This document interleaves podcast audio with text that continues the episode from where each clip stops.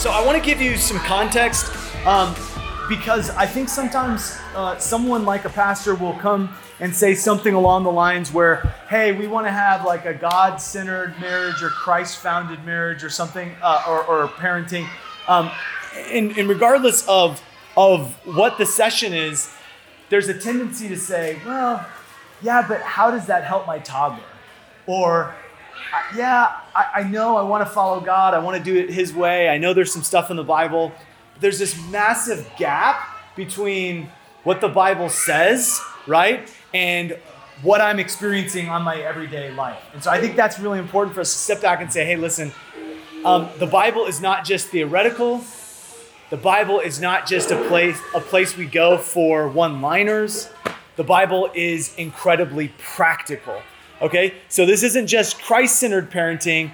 I'm going to give you one key to a Christ-centered home, okay? So one key to Christ-centered parenting. The reason why I think it's important to boil it down, and I've really thought and prayed a lot about this, because when you boil it down to one thing, it better be the right thing, right? You got to hit it. But the reason why I think this is so important is because everything stems from this. And in our home, as a result of this study over the last couple of months, as we've been preparing for this, we've instituted two rules that trump all the other rules. So at the very end, I'm going to talk about two rules that I instituted with my boys, and I wish I would have read this. I wish I would have heard this before, because it simplified everything in our house. It's very easy for them to understand. And every conversation we have, where it's a corrective conversation or, hey, that was really good conversation, it all goes back to these two rules, and it all goes back to one word, okay? Two rules, but one word, and it's the word honor. It's the word honor. So today, what I'm going to do is I'm going to give you an acrostic for the word honor. I can give you, in fact, all of the books that I read in preparation for this are listed on your resource guide. So all of the books, I'm going to reference Christ-centered, I think it's Gospel-Centered Parenting by Paul Tripp. I'll reference How to Have a New Kid by Friday, Kevin Leman, that's one of my favorites. There's a couple other books on that resource packet. How People Change, changed me. And so Paul David Tripp wrote that book as well. And so, so we're going to walk through this acrostic honor. But before I get into what honor is, we need to talk about why it's important, okay? Why is honor so important? Well, in Matthew chapter 6 and verse 33, it says that we are to seek first the kingdom of God and His righteousness, and all these things will be added unto you. Now, here's the crazy thing. The word righteousness there, it's basileo. It literally means, that's sadiko. But basileo means to seek, to passionately pursue. But the word tzaddik, righteous, it literally is talking about having dignity, honor, integrity. When there's about 150,000 Jews within an hour of here, and several of the rabbis put out these daily emails, and I'm on one of their email lists. And one of the things that it's always talking about is how to be tzaddik, how to be righteous, right? How to honor God. Now, honoring God is something that we could talk about for a long time. I'm not going to take a lot of time, but really the New Testament sums this up by saying that God is pleased, Colossians 1:19, it pleased the Father that in Him all the fullness should dwell. Well, what happens when the fullness of God is dwelling? Well, there is peace, verse 20, through the blood of the cross. So we have peace. We're made at peace with God through Jesus' blood. So that's important for us to understand, that our relationship with God is the basis for our relationship with others. But then it says, by Him to reconcile all things to Himself, whether they be things in the earth or things in heaven. So God is going to create peace and create fullness in heaven, but also in all the things in earth. Okay, and that's our families too, through this one principle, and it's found in verse number 18. It says that in all things he, Jesus, God, might have the preeminence. So when we talk about honoring, we're going to be talking about honoring God, but then we're going to be talking about honoring one another, and we're going to specifically talk about putting God first, seeking first the kingdom. Now, God first parenting places principles first as the foundation for everything else. So there is psychotherapy parenting that I've studied a lot about. There is behavioral modification, where they teach you classes on just how to basically modify your children's behavior and your behavior and try to have a happier, healthier home. All of those things are dealing with the symptom. A God-first, principle-based, okay? Even if you're not a Jesus follower, if you step back and you say, okay, if we have a principle-based parenting approach, it will do the things that all of those therapists and family counselors are trying to help to do. So trusting God's principles means staying the course even when it's inconvenient. Some of these things that I'm going to talk about that are obviously tied to biblical principles are really just something that the ups and the downs are going to come, and we have to open our hearts to say, we're going to trust you when it's working and when we are not sure if it's working. And Matthew 6 really talks a lot about this. I'm not going to read all the verses. I put them in your notes. I would encourage you, anytime a verse is mentioned, I would encourage you just to go look it up.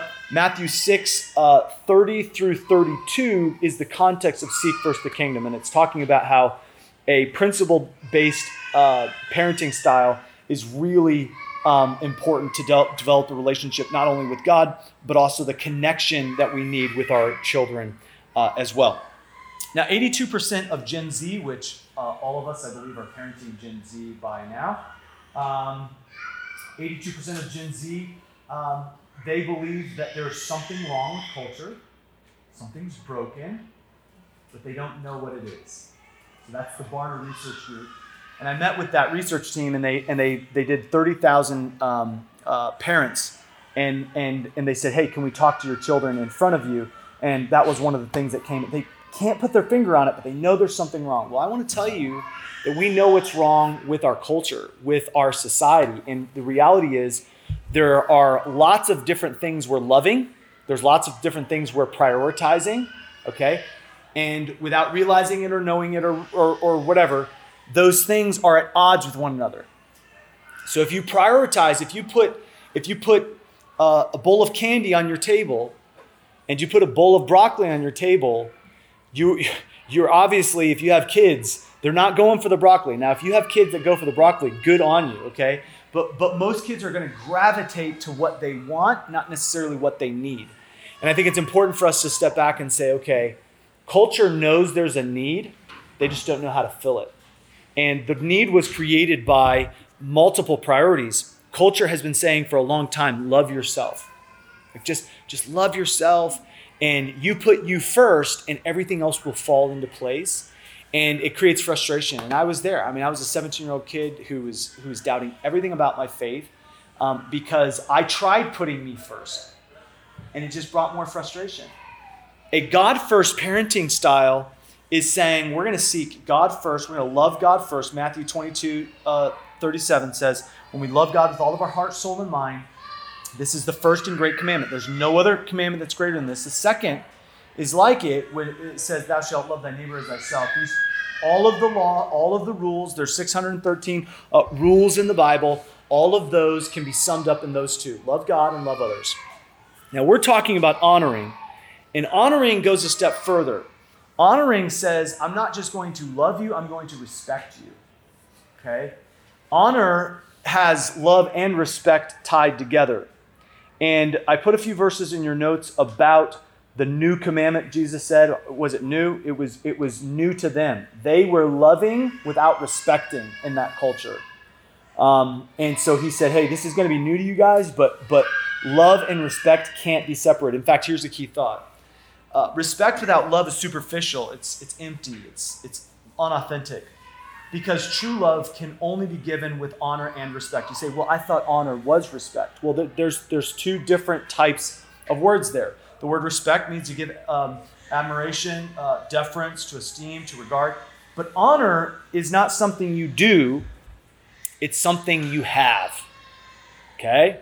Please remember that, because I think that's where it really kind of clicked the last few months for me to, oh, wait a second. Honor is something you have. You're either robbing honor from something or someone, or you're giving honor. You can give it away. It's something you can give. It's something that you have.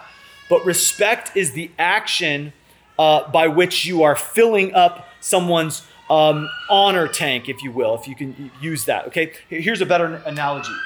If I walked up to Jairo and I walked up to him and I had a ski mask on and I had a knife or some type of weapon and I robbed him of all the money he has in his pockets, okay? Which, you know, maybe $5, right? Okay, so I'm getting $5 out of Jairo. I have taken something that belonged to him, and now I have taken it by force, and now it belongs to me, okay? When that happens, Jairo is going to make a choice. Jairo is probably going to choose to press charges against me. I'm going to stand before a judge, and the judge is going to ask this question. You know, what happened? And if I have a lawyer, the lawyer's going to say, well, you know, he was in a bad spot, and he was, you know, struggling, and his mental health wasn't right or whatever. But at the end of the day, there was a security camera, and they saw me rob Jairo. And they're going to say, the first thing they're probably going to say is, you need to give it back. You need to get his money back. If I hurt Jairo, I'm probably going to do time. Why? Because I am a risk to other people, right? Now, I have two boys. They're 9 and 12. And I will tell you that a lot of the mistakes that I've made, which I'm going to just lay open bare in the next 20 minutes, okay? So you can learn from some of my mistakes. A lot of those mistakes were, I'm the referee. You're the referee as a parent, right? But a lot of times I was acting as if I could. One person took something from another, okay? And literally, they take stuff and the other person says, okay, I believe that because they took that from me, I can take something from them, right? Vengeance. Or this happened just recently where they had two of the same thing. They looked identical, but somehow they knew them apart. Have you ever had that? They're like, no, that's mine. No, that's mine. So then we had a friend come over in our neighborhood, and the friend was like, you know, walked away with there were two watches, walked with a watch. And he's like, that was my watch. And Chandler's like, that wasn't your watch. That was my watch. So now that it was outside of the family, now we had a situation where we had to, you know, deal with that. The reason why I'm using that illustration is because repaying someone something of value that belongs to someone else, or doing community service or whatever the judge is going to offer in that, is a corrective behavior. That's why they call it corrections. When something happens in a home, regardless of what it is robbing the home of honor, of dignity, of value. So when my boys drop trash on the floor, I no longer say, pick it up. I now say, hey, we want to honor our mother and our home. And they know what to do. I want to tie it back to a value, and the value's honor. I'm going to show you how to do that over the next few minutes, okay? So when everything is said and done in parenting, something will either increase or decrease the value of a relationship. So Christ-centered parenting places the priority on honor over everything else. And let me give you a verse for that, Deuteronomy 5 and verse number 16. It says, honor thy father and mother as the Lord thy God hath commanded thee. So it says, honor thy father and mother. That's the command. So the one thing that God's going to tell kids and parents to teach their kids is to honor. That's the one command. And I think it's important for us to know what that is. So there's 5 principles that coordinate with the 5 letters here on the screen. I want to give you the first one, and that's humility. So humility is the only window we have in parenting to really see what reality is.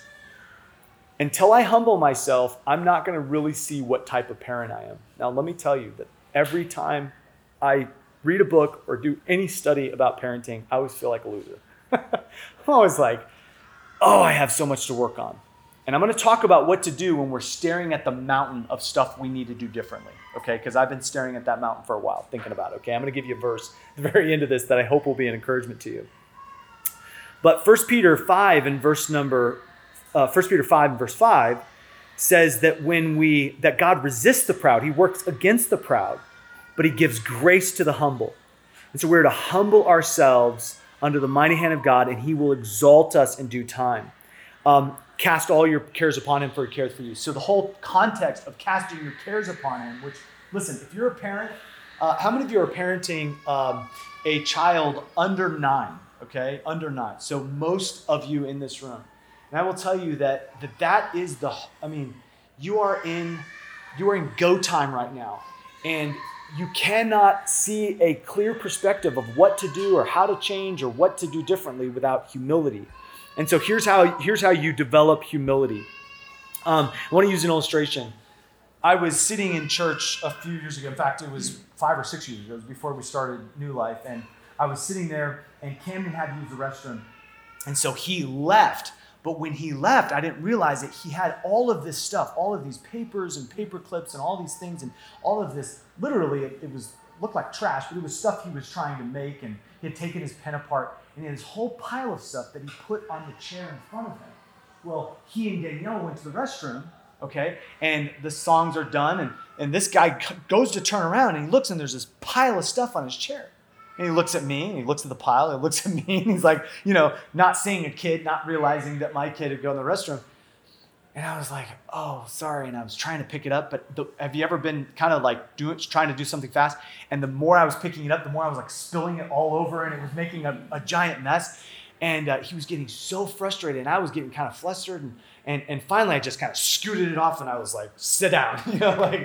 And Camden came back. And I was a little frustrated with Camden. Like, you put your mess on that guy's seat, and I had to deal with it. Well, let me tell you what humility is. Humility is owning our mess. Saying, you know what, that mess belongs to me. In parenting, it's really easy to say, well, if my kids were a little bit more loving, or my kids were a little less hyper, or if my kids were this or that. The reality is, God has given us a wonderful privilege, and until we realize that the buck stops with us, we will not change. And listen, guys, I've made excuses for a long time, but this word honor, there's no excuse. There's no excuse for me. And so, most of the time, this is Kevin Leman saying this, okay? And I put his name next to it because I wanted to make sure this was exactly what he said. Most of the time, parents are the problem. That was hard for me to hear. Maybe not for you, but it was for me. Parents are the problem. So if we have a problem with our kids, we're the problem. But there's good news. Parents are also the solution as well. Parents are the key to changing their children's thoughts and actions. And you say, well, what about my kid? My kids have decisions. I mean, they can do stuff without me knowing, especially adult parents. Listen, the reason why I asked how many people have kids under 9, kids under 9 are still developing how they're thinking about their life. On Sunday, I'm going to talk about how our belief is connected to our behavior and our relationships. Sometimes my boys believe that Danielle is like the person who's supposed to pick up everything in our house, okay? That's a false belief. So until that belief changes, their behavior won't change.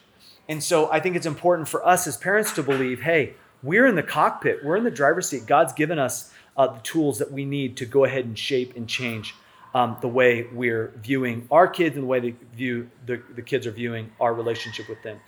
Recognizing parental deficiencies can be a humbling and difficult process, but is really the only way forward. So I want to give you a practical action item. And you're not going to don't do all of these things right at first, but do one of these things as the Lord puts it on your heart each week following this. Take an inventory, and I did this just a few weeks ago, and it was a really big help to me.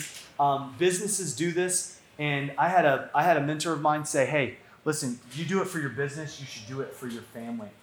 Take an inventory of your parenting and begin to pray over your strengths. This is called the SWOT analysis. Some of you in business probably have done this for your company.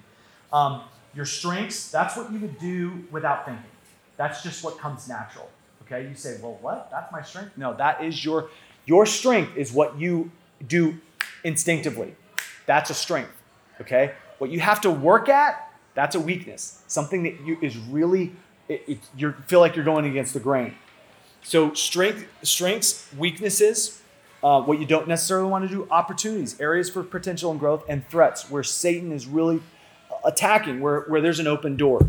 And we'll talk about that a little bit as well. So there are different areas of our parenting that we need to be humble enough to say, hey, we're going to pop the hood. We're going to kind of look at the back of the panel and see where we're at.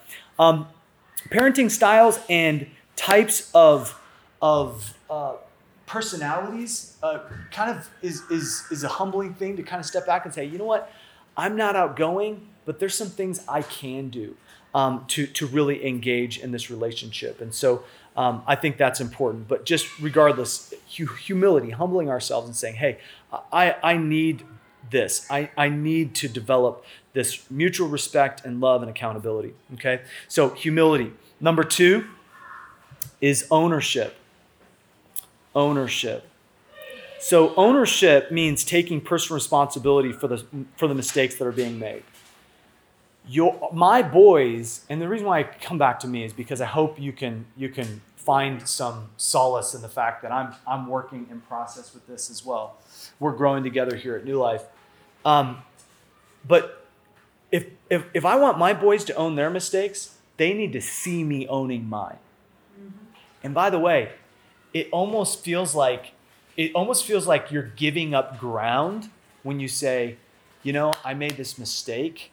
And it's, especially when it's a parenting mistake, oh, that's a hard conversation. Because it really feels like they got one over on you.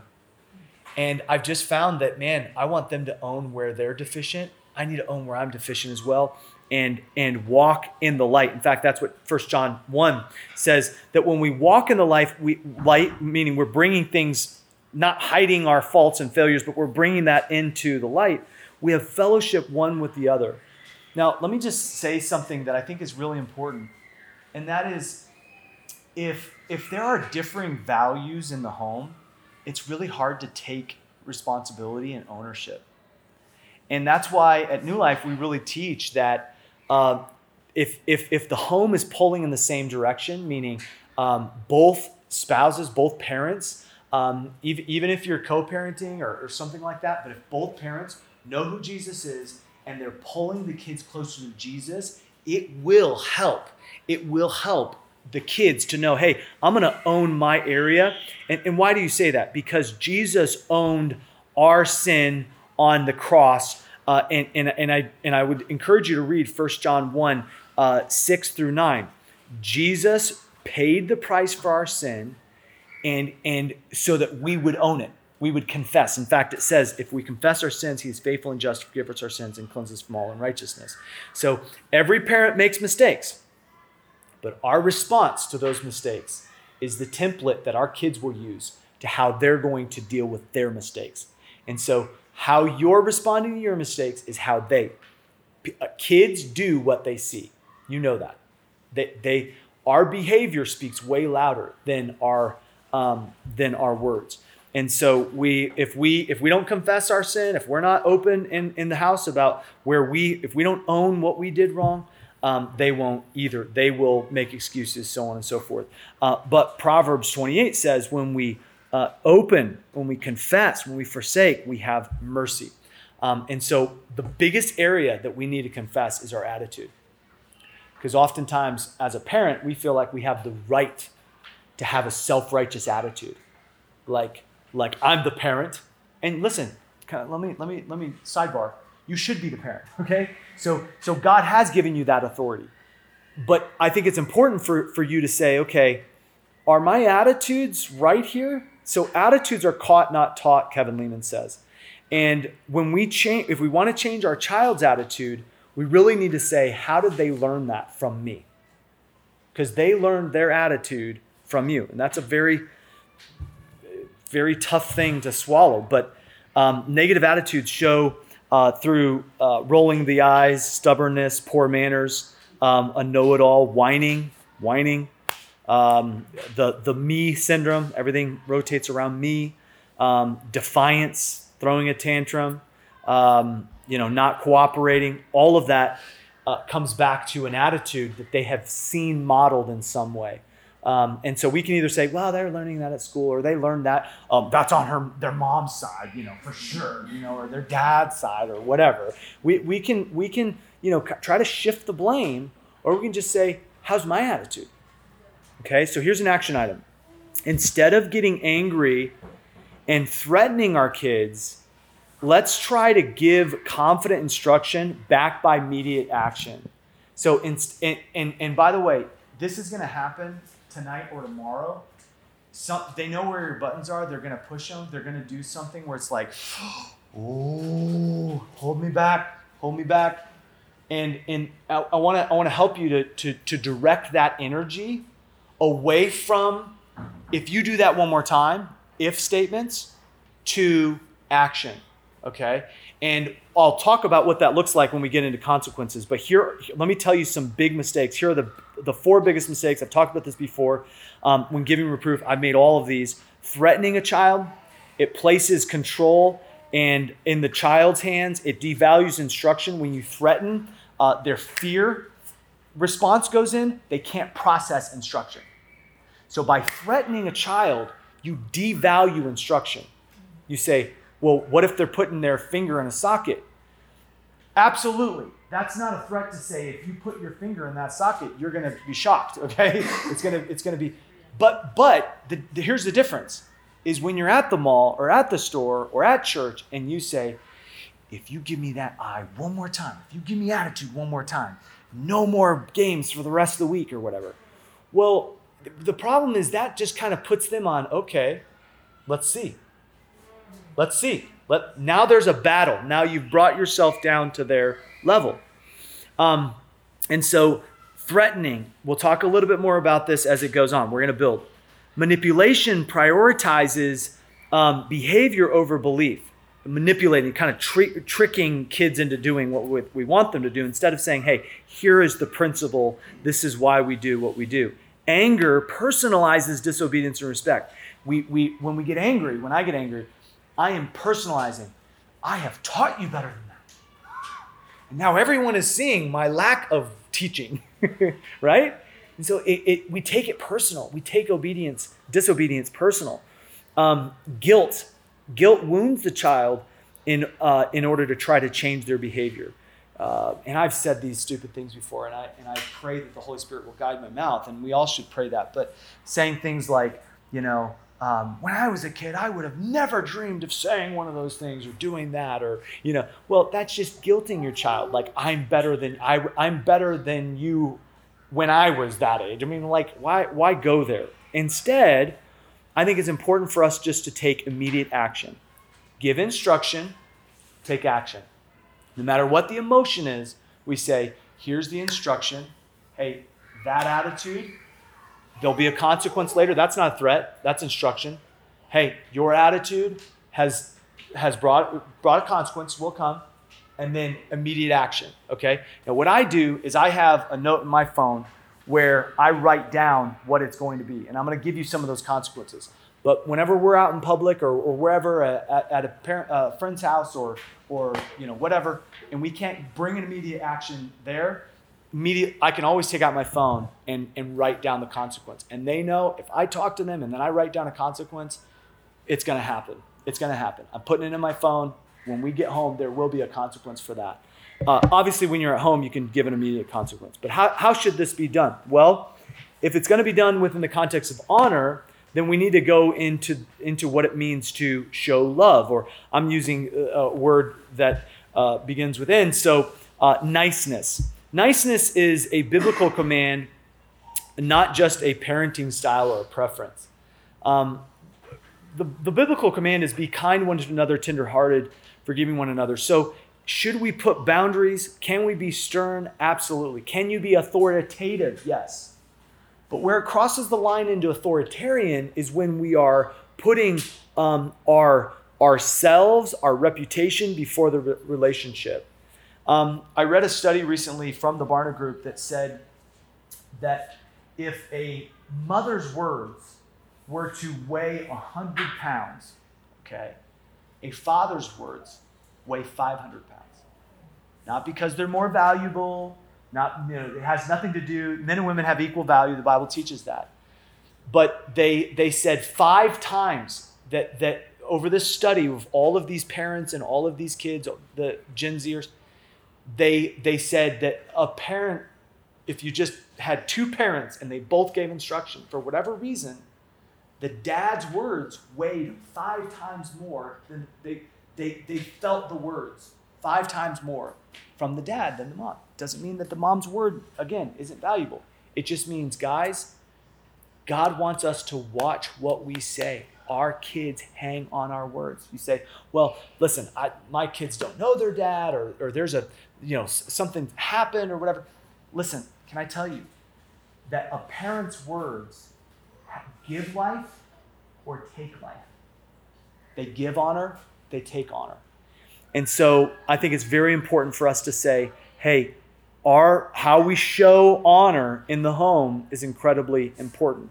I'll never forget the time we were starting New Life, and Camden is a crack shot. He threw a water bottle across the auditorium. No one else was there. We were closing up everything, and there were a few water bottles. Normally at the end of church, there's a few water bottles. And a water bottle was thrown across the room, and he wasn't trying to hit me, but it hit me right in the nose. I don't know if you've ever gotten hit in the nose where your eyes started watering, and it was just like, so here I am. I just got done preaching, and I have no idea what I preached on, but I got immediately angry. And I went over, and I cannot remember what I said, but I remember it wounded him. And I'll never forget, man, he you could just tell that I had ruined that moment. What could have been a moment to teach, what could have been a moment where he would look back and have gratitude, now it's a moment where I look back and I have regret. And so we have to weigh our words with that. In fact, the smallest moments of kindness are never wasted, and kindness in the face of cruelty will always be remembered. And so we need to think through our responses. When our emotions are high, when we're prone to be angry, ask ourselves, do we want to remember this moment in regret, or do we want to remember this moment in gratitude? Here's another action item. Think through what is really happening when you are filled with anger. Okay? On Sunday, I'm going to talk about the fact that anger is not something that happens to you. It is something that lives in you. So anger is not something that happens.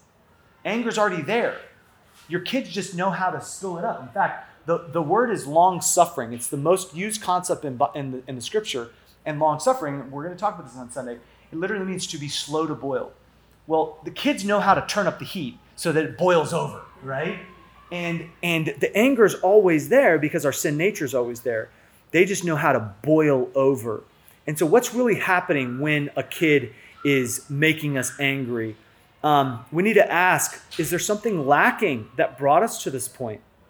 And so many times when a child is misbehaving, especially a child 5 years old and under, when a child 5 years old and under is misbehaving, okay, all of the experts, and I could send you dozens of studies on this because the facts are there to support this, that 99% of the time, okay, there's that 1% of the time that has to do with, the food they eat and all of that. But 99% of the time, the craving that they have is for attention. It's for attention. Doesn't matter what their personality is. Again, there's a small percentage in these studies where it's like, yeah, but 99% of the time, even if it's brought on by a personality or tiredness or whatever, it's still the same craving. The craving is attention. In fact, Jordan Peterson said that some kids would be guilty of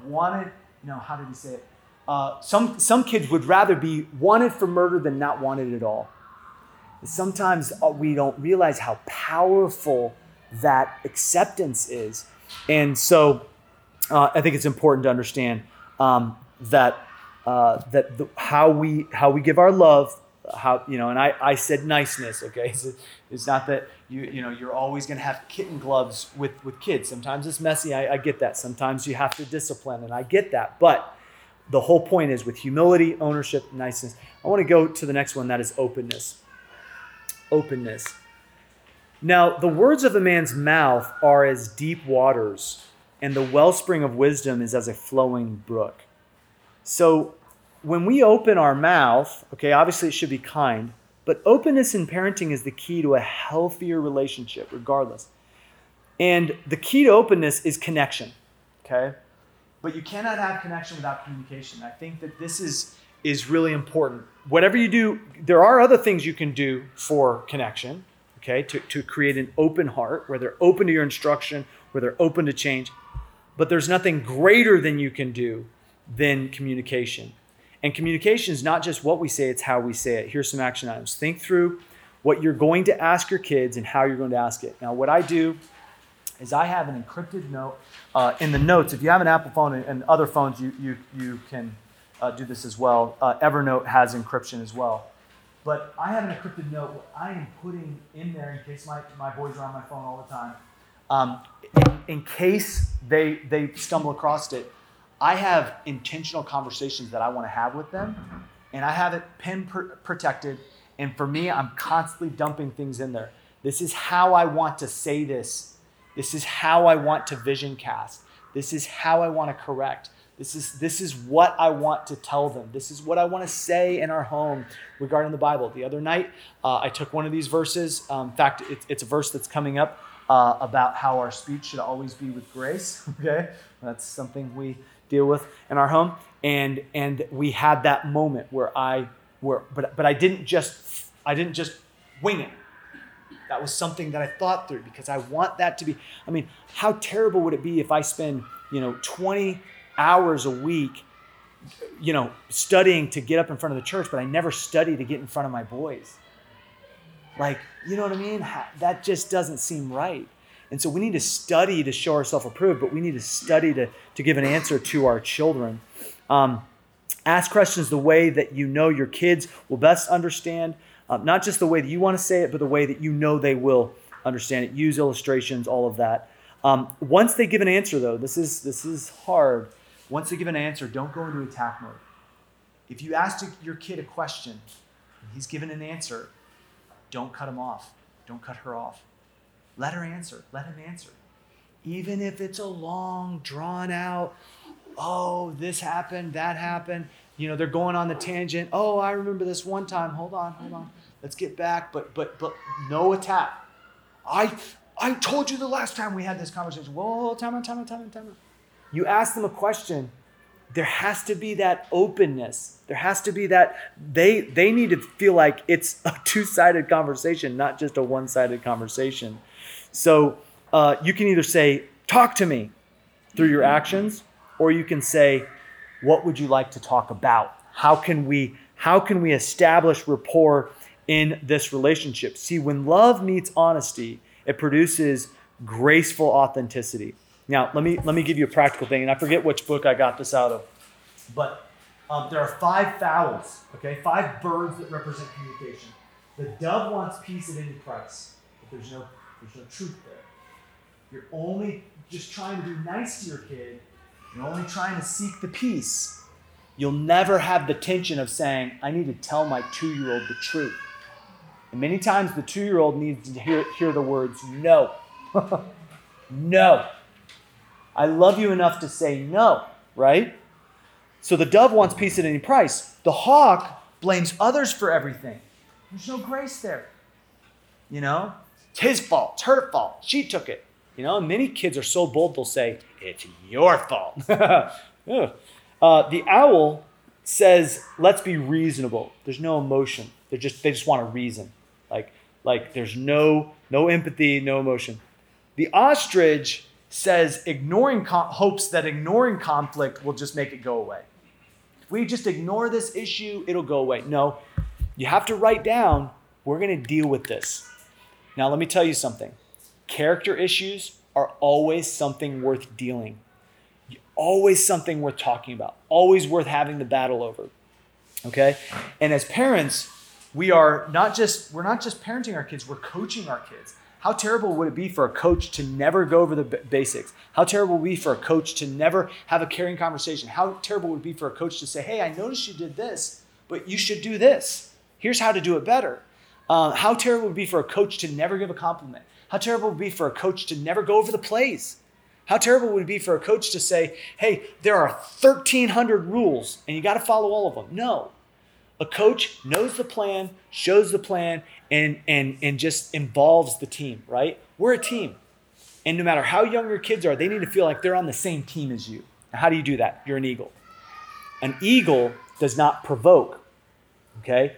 But is willing to fight for its young as well. The eagle is always watching.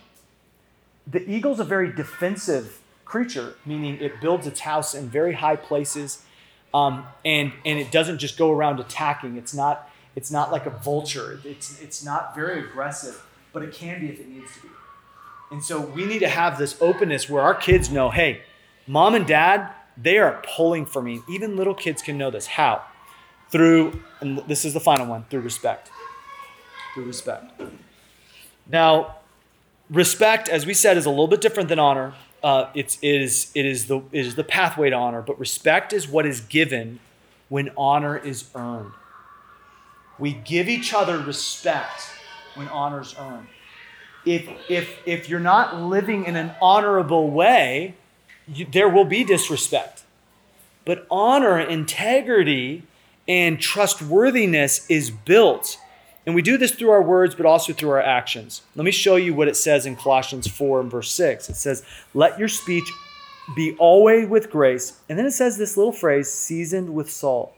Seasoned with salt, that you may know how you ought to answer every man. And I would use this as a parenting verse because the word salt literally means to create thirst or to preserve.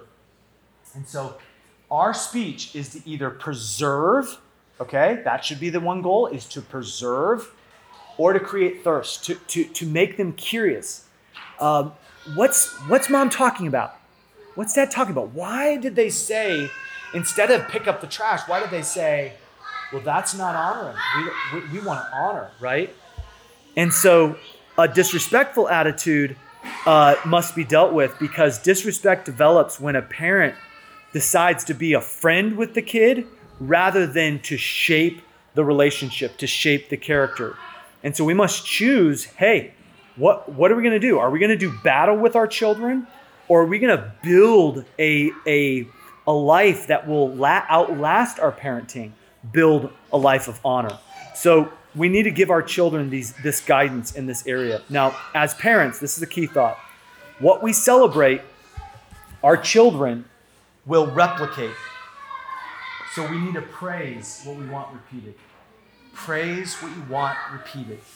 This works for a 1-year-old, you know? Yay! I mean, we do it. But why don't we do that for a 5-year-old and a 7-year-old and 8, even a teenager? And so the pattern for reproof needs to be say it once, okay? Turn your back, walk away, and take action. Why? Because if we want to replicate behavior, then we need to let the children know that we are serious. This is not something that we're just saying and then we're not following up with. We're going to say it once. We're going to walk away. Kevin Leman says, if you say it more than once, you're implying that your child is not bright enough to pick it up the first time. And so we use actions, not words, beliefs over behavior. We're talking about that on Sunday. And we're always using positive consequences before negative consequences. If you're only doing negative consequences, what does your kid think about your parenting style?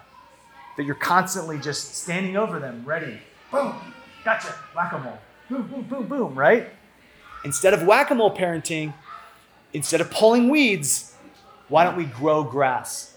Why don't we grow the fruit we want? And how do you do that? You say, that's exactly what I want. Here are some of the positive consequences that are listed and posted in our home. If we see behavior, we take hikes, ride bikes, sports nights, day trips, family nights, family movies, climbing. We have climbing sky high, have friends over. All of those things are things that we say, hey, I noticed, I caught you doing something right. Here's what we're going to do, because we caught you being kind to your brother, because you were giving honor, we want to honor you. And here's what we're going to do. We're throwing a party tonight. We're going to have fun. Well, why would you do that? Why would you go? Because I want that to happen again.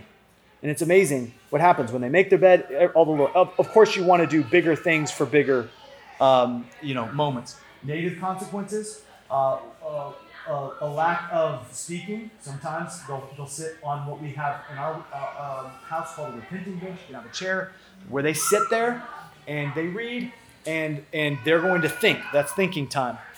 Time without hours. We have a number of hours without electronics. Writing out verses, writing out what they did, writing out how they're going to honor their brother, how they're going to honor their mother, how they're going to speak, what they are going to say, writing sentences. Here's what I'm going to say. Here's what I said wrong. Here's what I'm going to say right. Time without TV, time without friends. We never punish by taking away anything church related because that's a positive reinforcement. Okay. Loss of a toy. When our kids were real little, we would literally, They would do something, we would go over, put the toy in their hand, walk them over, outside, not inside, outside to the trash, open it up. You did this, you said this, throw it away. They throw it away, they cry, come back, they do it, you know. And listen, I would rather have 0 toys, okay, in my house and have honor, okay, than to have all the toys and all of the things without honor. So the problem comes when we expect the bad behavior instead of expecting the good behavior. So when we expect wise choices, we'll get them. And here are 5 ways to develop an expectation for wise choices. I'm going to give you these and then we're almost finished. 5 ways. Have them read a Proverbs each day or even a verse in Proverbs. Okay? Never do for them what they can do for themselves. And that's something I've made a mistake on. Make your instructions simple, understandable, but don't repeat them. They can come back and ask you, create that, but don't repeat. Don't say, I told you 5 times. I've made that mistake more than I want to admit. Expect the best out of them. The boys were doing yard work, and it looked terrible. I didn't say, this looks terrible. I said, Chandler, is that your best? No. Come over. I mean, there were weeds everywhere. You know, come back 15 minutes later. I've done my best. I've done my best. Come out. And so I just went, I said, show me where the weeds are. Okay. And tell me why it's your best. Explain to me why this is your best. Okay. Because we want to honor the Lord. We want to honor the Lord with our yard. And we believe that order is better than disorder. And so we walked through that and it was a process. Okay. But praise and encourage their character and behavior. You don't praise how they look. You don't praise what they say. You praise what they do. So I don't say, oh, you look so handsome. You're just such a good-looking kid. Or, well, he didn't. No, he can't change that. You want to shape them. When they do something, man, you worked hard for that grade. I'm proud of you. I'm proud of your hard work. Okay? Have 2 main rules we have 2 main rules in our home. I would encourage you to have these 2. Love God and be respectful. Everything else falls under that. If you love God and you're respectful, everything else will fall into place. And here's the takeaway. The key to Christ-centered parenting is earning honor and expecting respect. And if you're looking at this saying, man, how am I supposed to do this? There's a verse in Matthew chapter 6 and verse 34. It says, take no thought for the morrow. For the morrow will take thought for the things of itself. Sufficient are the days of the evil thereof. Meaning, you have enough on your plate today. Don't worry about all that you have to do tomorrow. Just say, I'm going to implement one thing today. And then tomorrow, implement one thing and just slowly increase your ability to put Christ at the center of your home and to have a home where there's honor, where you're honoring one another, love one another, honor one another, but ultimately you're honoring God. So you're doing things not for the sake of doing them, but you're doing them because you want to bring God honor and you want to bring honor to each other as well. Did I miss any blanks? Good? Okay. I'm going to hang out after this last session, and I'll be in the auditorium if you guys want to hang out. If you have any questions about anything practical that I shared, I really tried to give you some principles to hang on to, but also some practical things that you could take away and do as well. But thank you so much for being here. Let's pray, and we'll be dismissed. Lord, thank you for this principle of honor. Lord, may we develop houses, homes, families that would honor you. And Lord, in honoring you would bring honor to one another. Lord, may we train our kids to develop this integrity and the character of having honor. And we'll thank you for it in Jesus' name. Amen.